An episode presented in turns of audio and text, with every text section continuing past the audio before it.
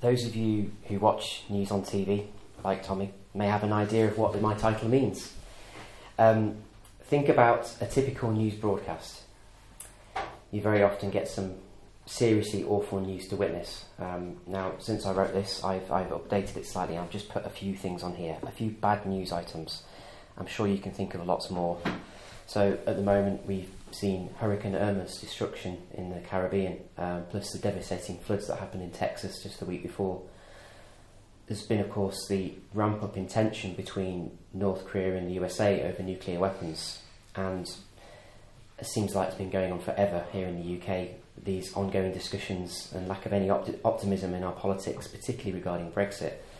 Um, you can think of, I'm sure you can think of dozens more things that, that we just see in the news, and it's just depressing and horrible. Um, and there's sometimes you get with with with these bad news stories. Sometimes you get a miraculous story, don't you? You get somebody escaping death, and you just, you see it, and, you, and, it it does tend to to lighten the mood slightly. Um, but then, of course, that doesn't focus solely on the hundreds of other people who, who weren't so fortunate, people who lost their lives, things like that. Um, even the weather and the sports news seems to be bad news most of the time, doesn't it? Or is that just me? Um, there is, however, usually a short story at the end of the TV news, which is supposedly good news. Um, I think back to the days of Trevor McDonald on the news at 10, when after a very depressing half an hour of news, you would get a few seconds of light-hearted nonsense. Um, I found one such example, and uh, when you hear the prices, you'll realise it's a pretty old news story. Um, but it always starts, and finally. It says this one was, um, and finally, when 11 year old Wayne Bass from Birmingham hopped on board a bus with his school's pet hamster in a cage under his arm, the mean driver charged him 36 pence and another 45 pence for the hamster. Wayne was taking Sweep the hamster back to his school, having looked after him for the weekend. But when bus company chiefs heard about the potential PR disaster, they moved quickly. Not only was Wayne given a free travel card, but Sweep was issued with his own bus pass as well. It's as if they were saying, So there you go, finally some good news. But it's not exactly what we'd want all the news to be like, is it? These sorts of stories are really just frivolous items to make you laugh for a few seconds and take your mind off all the awful news that you've had to watch for the previous 29 and a bit minutes. So think about this. If you could decide what happened across the whole world for one day and then have the chance to present the news that evening, what would you want to say? you surely wouldn't have wars or murders or divisive politics or natural disasters, would you? You would want to show everyone that the world was at peace, that city neighbourhoods were safe to live in, that the people running cities and countries all worked together to make everything fairer for everyone. No one would go hungry. No one would be exploited by someone else. We'd all be happy We'd all have the right weather conditions and we'd win at every sport. Now, of course, I'm sure you, you'll probably know where I'm going with this. Good news in the context of the Bible is the gospel, the gospel message.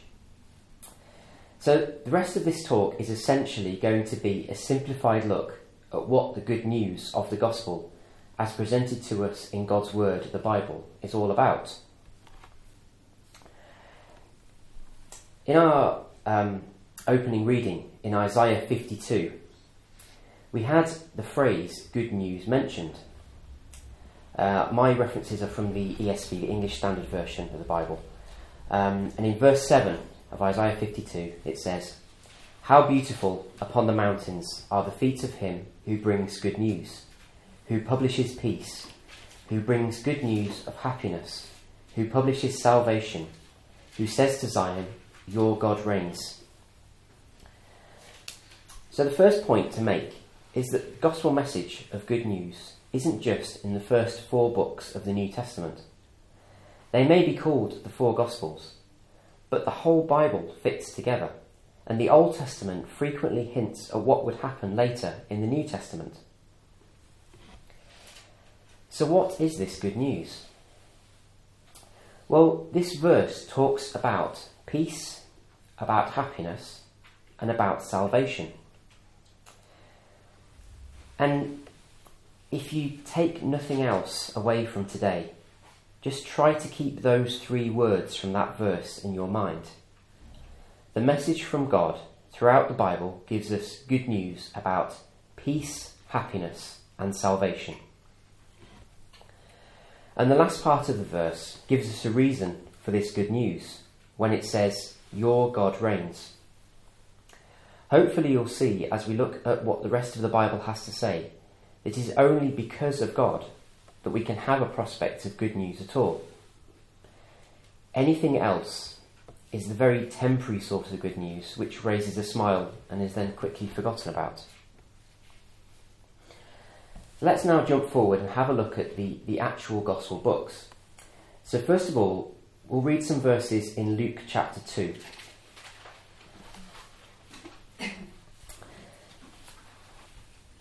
So, Luke chapter 2, and from verse 4 to 7, it talks about the birth of Jesus. But I want us to read from verse 8.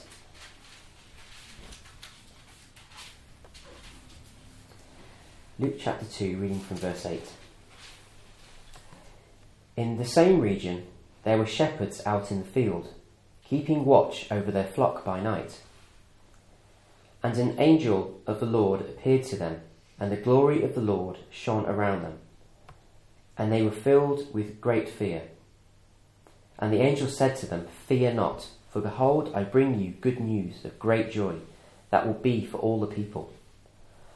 For unto you is born this day in the city of David a Saviour, who is Christ the Lord. And this will be a sign for you. You will find a baby wrapped in swaddling clothes and lying in a manger. And suddenly there was with the angel a multitude of the heavenly host praising God and saying, Glory to God in the highest, and on earth peace among those with whom he is pleased. And when the angels went away from them into heaven, the, he- the shepherds said to one another, Let us go over to Bethlehem and see this thing that has happened, which the Lord has made known to us. And they went with haste and found Mary and Joseph and the baby lying in a manger. And when they saw it, they made known the saying that had been told them concerning this child. And all who heard it wondered at what the shepherds told them. But Mary treasured up all these things, pondering them in her heart. And the shepherds returned, glorifying and praising God for all that they had heard and seen, as it had been told them. So we're told here that the shepherds were afraid when they saw the angel, and yet the message that they were given was one of good news. They were told to not be afraid. They were being given joyful good news. They were told about peace on earth. And, they, and then we're told that they left glorifying and praising God because of this. Then, eight days later, in this same chapter, we're told that Jesus was taken to the temple by Mary and Joseph. And we learn that a man called Simeon, who was expecting the birth, got to hold the baby Jesus in his arms. Let's just read from verse 27 of the same chapter. And Simeon came in spirit into the temple. And when the parents brought in the child Jesus to do for him, according to the custom of the law, he took him up in his arms and blessed God and said, Lord, now you are letting your servant depart in peace according to your word. For my eyes have seen your salvation, that you have prepared in the presence of all peoples, a light for revelation to the Gentiles, and for glory to your people Israel. Simeon was overjoyed to finally meet the baby who would become salvation for the world. And we're told that, um, that he wouldn't die until this happened. So he knew that he could now die in peace. And the Bible is full of stories of people full of peace, happiness, and salvation after learning about the good news given by God. Um, we'll now jump forward to the time of Jesus' ministry when he preached this good news and told people to repent of their sins. um, Matthew chapter 4, um, and just reading verse 17, it says, From that time, Jesus began to preach, saying, Repent, for the kingdom of heaven is at hand. To repent is to acknowledge that you have sinned against God. You have walked away from Him, and now you want to turn around and walk back towards Him. The reason we're given for this call to repentance is because the kingdom is at hand. And the idea of it being at hand is of it being close. And you can view that in two different ways. I'll talk a bit later about how aspects of the kingdom can be seen as being as happening now. But I want first of all to talk about a final future fulfillment of that kingdom, which is usually what Christadelphians mean when they talk about the kingdom. We believe that the kingdom of God will one day happen here on earth, with Jesus ruling the whole world from Jerusalem. Although we don't know when it will happen, we pray for it to happen soon. And we believe that by committing to following Jesus and by the incredible grace of God, we are promised a place in that kingdom. I could spend hours talking about aspects of peace, happiness, and salvation which relate to the future kingdom of God on earth. But we've only got so long, so I'll try to keep things focused as we go through various books of the Bible, seeing clues as to what this future kingdom will be like. So, first of all, let's have a look at Daniel chapter 2. And in this chapter, we read about Nebuchadnezzar, the king of Babylon, who had a dream of a huge image made of different metals, which Daniel then interpreted as being major world kingdoms which would follow the Babylonian Empire, and which would eventually be followed by the intervention of God. So Daniel chapter 2, I'm just reading verse 44. And it says, In the days of those kings, the God of heaven will set up a kingdom that shall never be destroyed, nor shall the kingdom be left to another people. It shall break in pieces all these kingdoms and bring them to an end, and it shall stand forever.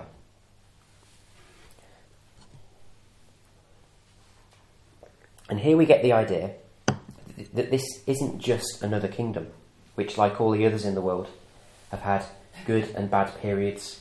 They've had growth, they've had decline, they've had war, they've had peace, and eventually end up being replaced by a different power or just breaking up. Instead, this kingdom, we're told, will take over all of the other kingdoms of the world and will last forever. So, I want us to look at Bible passages which hint at these three key words that I keep mentioning peace, happiness, and salvation, thinking about a future kingdom of God on earth. So, first of all, peace. Let's have a look at what is promised in Isaiah chapter 2.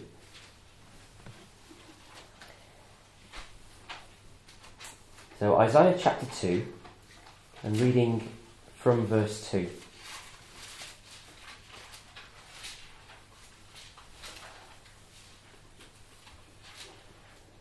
It shall come to pass in the latter days that the mountain of the house of the Lord shall be established as the highest of the mountains, and shall be lifted up above the hills, and all the nations shall flow to it. And many people shall come and say, Come, let us go up to the mountain of the Lord, to the house of the God of Jacob, that he may teach us his ways, and that we may walk in his paths. For out of Zion shall go forth the law, and the word of the Lord from Jerusalem. He shall judge between the nations, and shall decide disputes for many people. And they shall beat their swords into plowshares, and their spears into pruning hooks. Nation shall not lift up sword against nation, neither shall they learn war any more.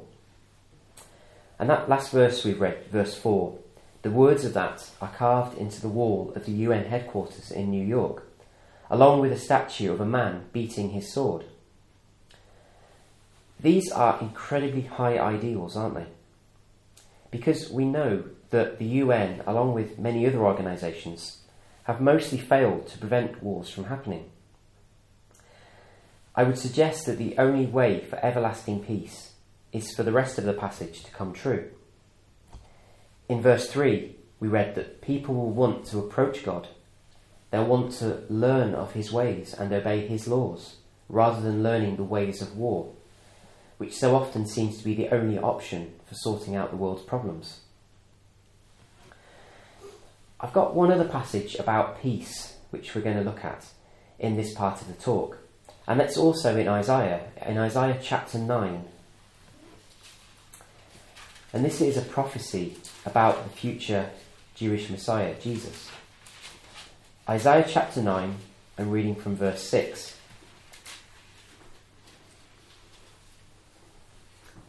For to us a child is born, to us a son is given, and the government shall be upon his shoulder, and his name shall be called Wonderful Counselor, Mighty God, Everlasting Father, Prince of Peace.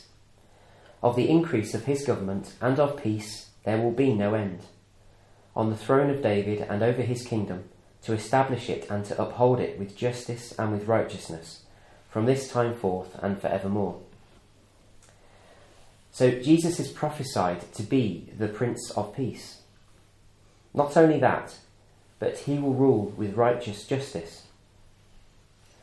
So often in the world, we see guilty people getting away with terrible crimes. And so often we also see innocent people being wrongfully imprisoned or punished. Clearly, Jesus will be a very different sort of leader and a judge. Once he establishes peace, there will be no end to that peace. We can barely imagine what that feels like. Of course, we here in the West generally only experience war from a video clip or a newspaper rather than actually being caught up in it. So imagine how much more amazing this prospect is for people who are really caught up in actual wars and live in constant fear for their lives. For them, this truly is good news, perhaps even more than it is for us. Okay, so that's peace. Let's have a look at happiness. What will happiness be like in the future kingdom? So let's have a look again at Isaiah, Isaiah chapter 35.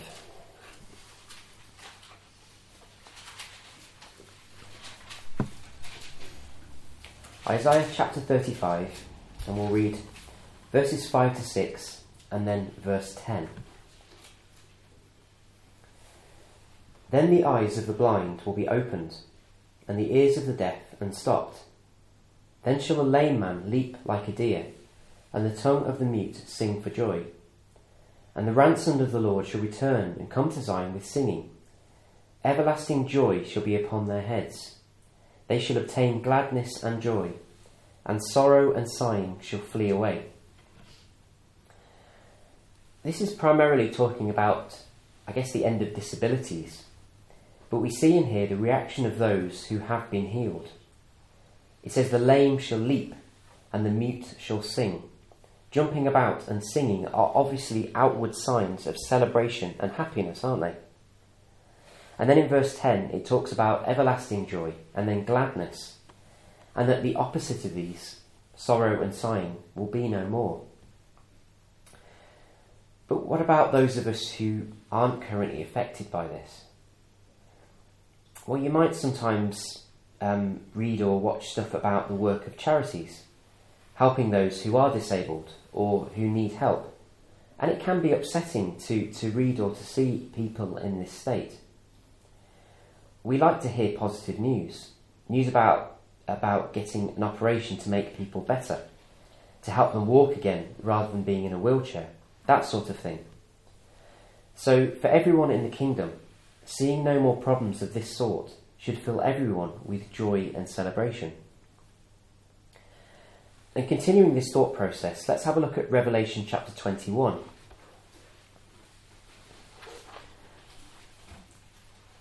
Revelation 21, and we'll read from verse 2.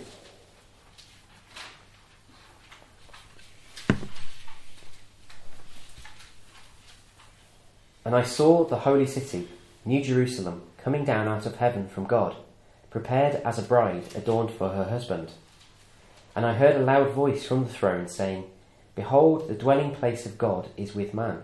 He will dwell with them, and they will be his people and God Himself will be with them as their God.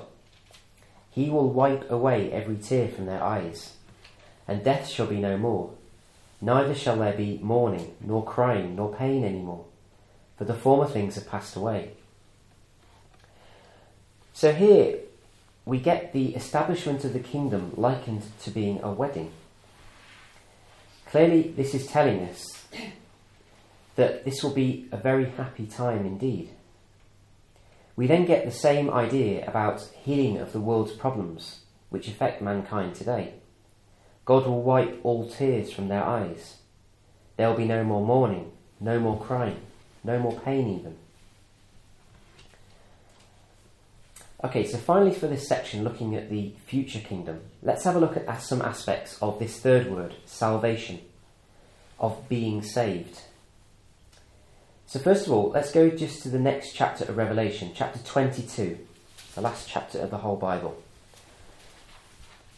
Revelation 22, and reading from verse 1. Then the angel showed me the river of the water of life. And of course, Jesus called himself the, the water of life too. Bright as crystal, flowing from the throne of God and of the Lamb, through the middle of the street of the city. Also, on either side of the river, the tree of life, with its twelve kinds of fruit, yielding its fruit each month. The leaves of the tree were for the healing of the nations. No longer will there be anything accursed, but the throne of God and of the Lamb will be in it, and his servants will worship him. They will see his face, and his name will be on their foreheads. And night will be no more. They will need no lamp, no, no light of lamp or sun for the Lord God will be their light, and they will reign for ever and ever. And he said to me, These words are trustworthy and true. And the Lord, the God of the spirits of the prophets, has sent his angel to show his servants what must soon take place. And behold, I am coming soon. Blessed is the one who keeps the words of the prophecy of this book.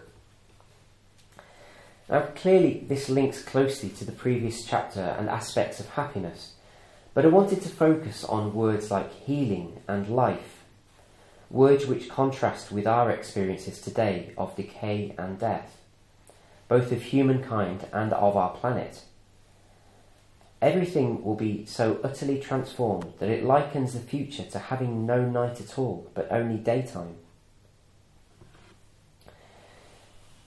Our final few verses for this section are in 1 Corinthians chapter 15 where we can look at the effects of death and how we have the prospect of being changed by being associated with Jesus.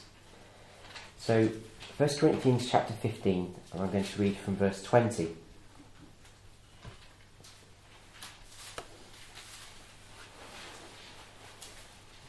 But Christ has indeed been raised from the dead, the firstfruits of those who have fallen asleep, which is a way of describing death in the Bible.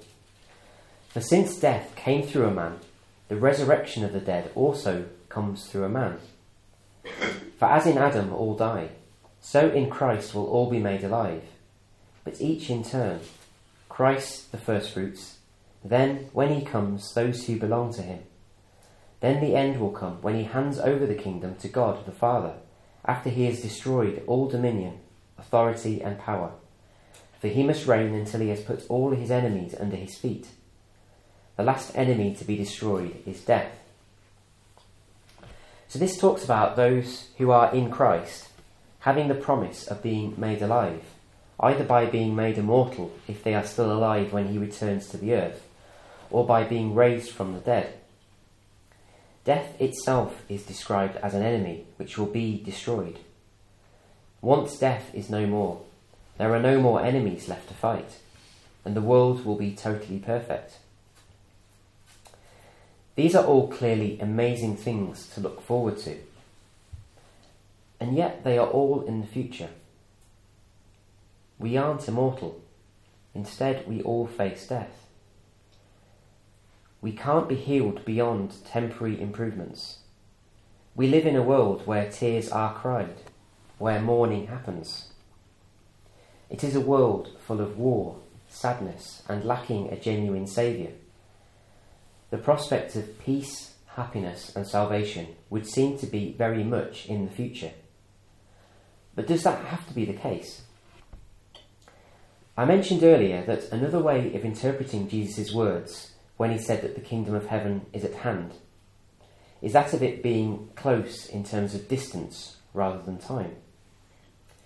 Although Jesus ruling a kingdom on earth is something still in the future, we believe that he is king right now, ruling from heaven. And so, if we accept him as king, ahead of the rulers of the countries here on earth, then we are, in effect, part of his kingdom right here and now. So, what does this mean in practical day to day terms for how we live our life? Well, let's have a look at one of Jesus' well known speeches, and it's in Matthew chapter 5.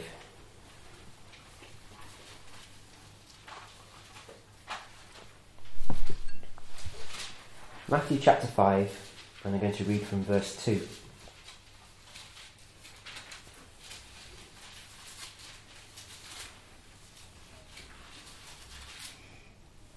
And Jesus opened his mouth and taught them, saying, Blessed are the poor in spirit, for theirs is the kingdom of heaven.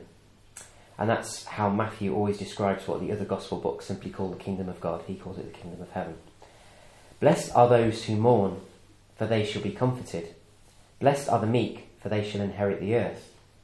Blessed are those who hunger and thirst for righteousness, for they shall be satisfied.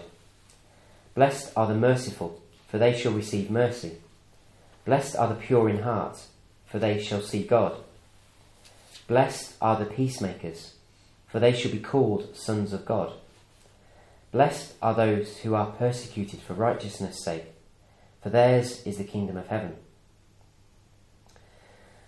I see this linking what we do and how we act now to a future promise.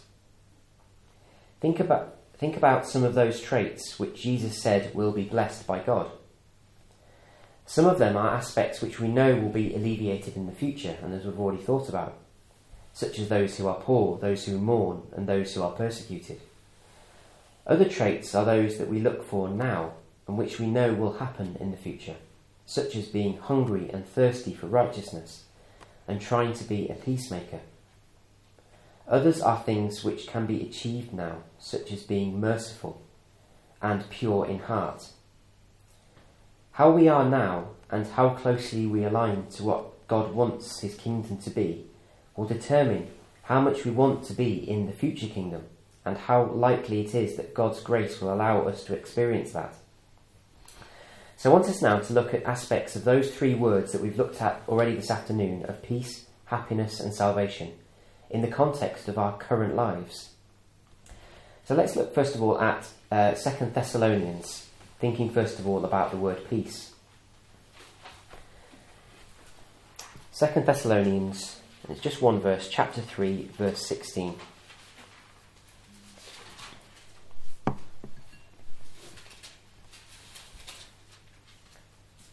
Now may the Lord of peace himself give you peace at all times, in every way. The Lord be with you all. Now, clearly, this is a different sort of peace. But we can make very, we can make very little impact in um, ourselves in making the world peaceful. But we can have peace of mind.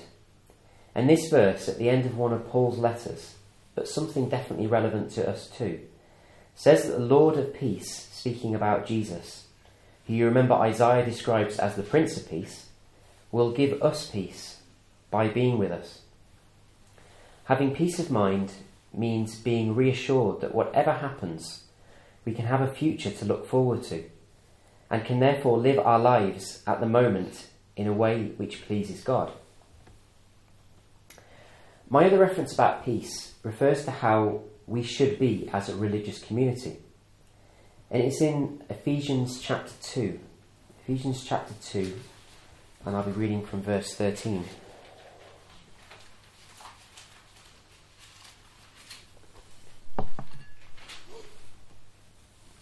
Ephesians chapter 2, verse 13. But now in Christ Jesus, you who were, you who once were far, were far off have been brought near by the blood of Christ. For he himself is our peace, who has made us both one and has broken down in his flesh the dividing wall of hostility, by abolishing the law of commandments expressed in ordinances, that he might create in himself one new man in place of the two, so making peace, and might reconcile us both to God in one body through the cross, thereby killing the hostility. And he came and preached peace to you who were far off, and peace to those who were near. For through him we both have access in one spirit to the Father. So then, you are no longer strangers and aliens, but you are fellow citizens with the saints and members of the household of God, built on the foundation of the apostles and prophets, Christ Jesus himself being the cornerstone, in, ho- in whom the whole structure, being joined together, grows into a holy temple in the Lord. The peace referred to here is peace between mankind and God.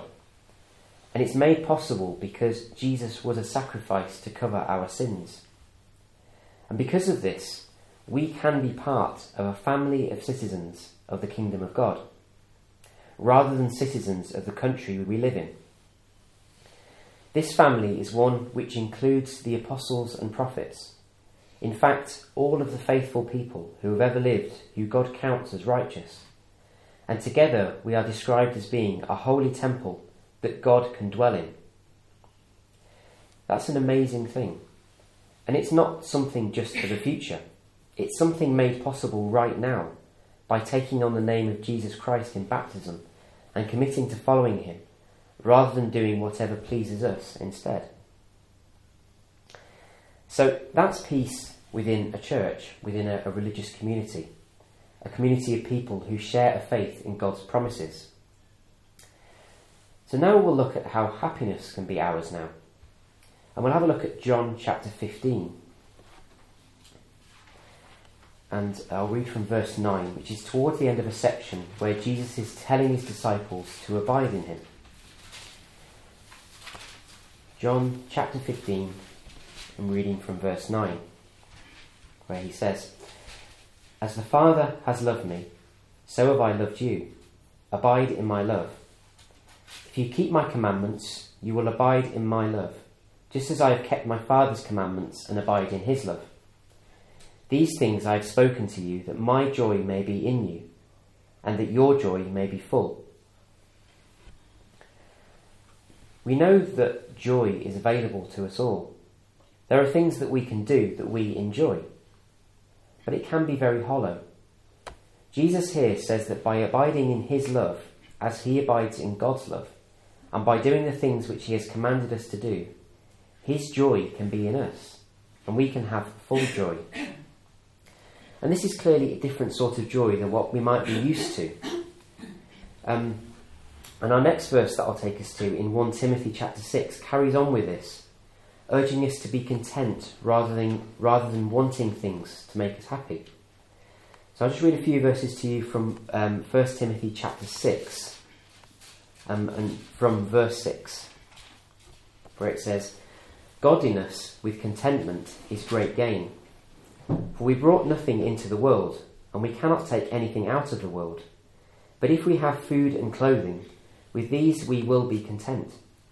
But those who desire to be rich fall into temptation, into a snare, into many senseless and harmful desires that plunge people into ruin and destruction.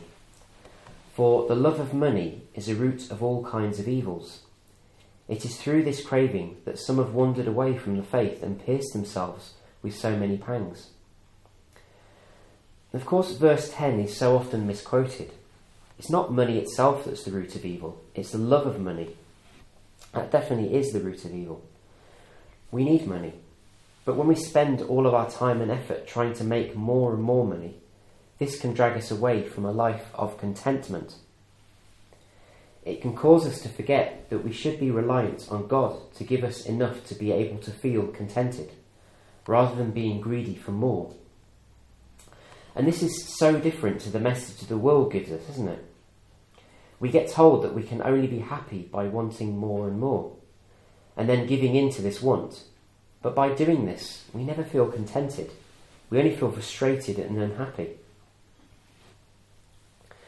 Okay, so moving on to the, the third word, word again salvation. Um, so we'll have a look at Ephesians chapter 2. Ephesians chapter 2, and I'll read from verse 4.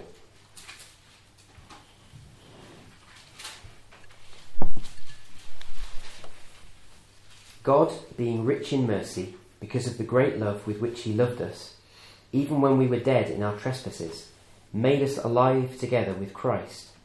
By grace you have been saved, and raised us up with Him, and seated us with Him in the heavenly places in Christ Jesus, so that in the coming ages He might show the immeasurable riches of His grace in kindness towards us in Christ Jesus.